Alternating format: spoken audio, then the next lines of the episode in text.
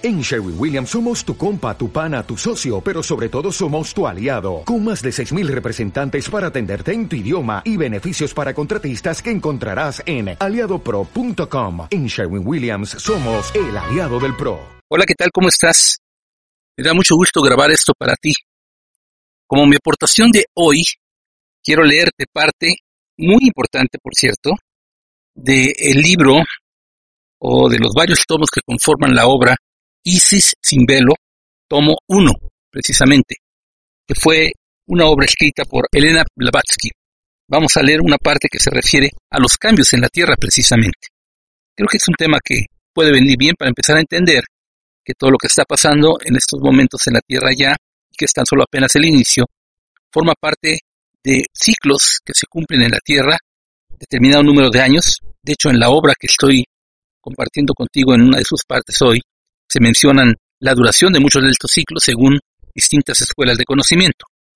Pero no me voy a referir exactamente a eso, sino a cómo el movimiento de rotación de la Tierra determina cierto número de ciclos. Y dice así el párrafo que te voy a leer.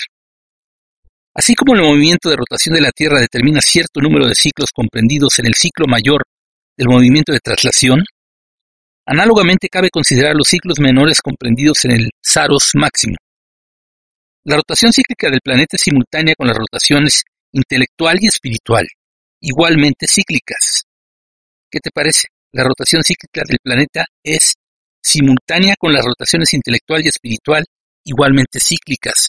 Es decir, que nuestro desarrollo intelectual y espiritual está íntimamente ligado a las rotaciones de la Tierra en distintos ciclos. Así vemos en la historia de la humanidad un movimiento de flujo y reflujo semejante a la marea del progreso. Los imperios políticos y sociales ascienden al pináculo de su grandeza y poderío para descender de acuerdo con la misma ley de su ascensión, hasta que llegada la sociedad humana al punto ínfimo de su decadencia, se afirma de nuevo para escalar las próximas alturas que por ley ineludible y progresiva de los ciclos son ya más elevadas que las que alcanzó en el ciclo anterior. Es una espiral que se va recorriendo.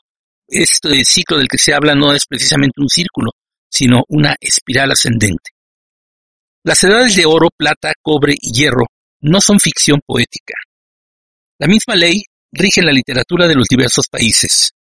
A una época de viva inspiración y espontánea labor literaria sigue otra de crítica y raciocinio. La primera proporciona materiales al espíritu analítico de la segunda.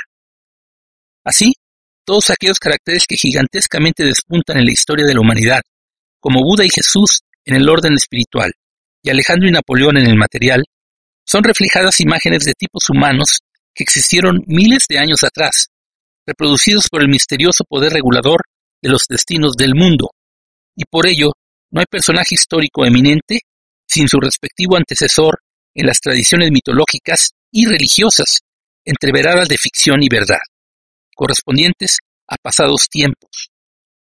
Las imágenes de los genios que florecieron en épocas antediluvianas se reflejan en los periodos históricos, como en las serenas aguas del lago la luz de la estrella que centellea en la insondable profundidad del firmamento.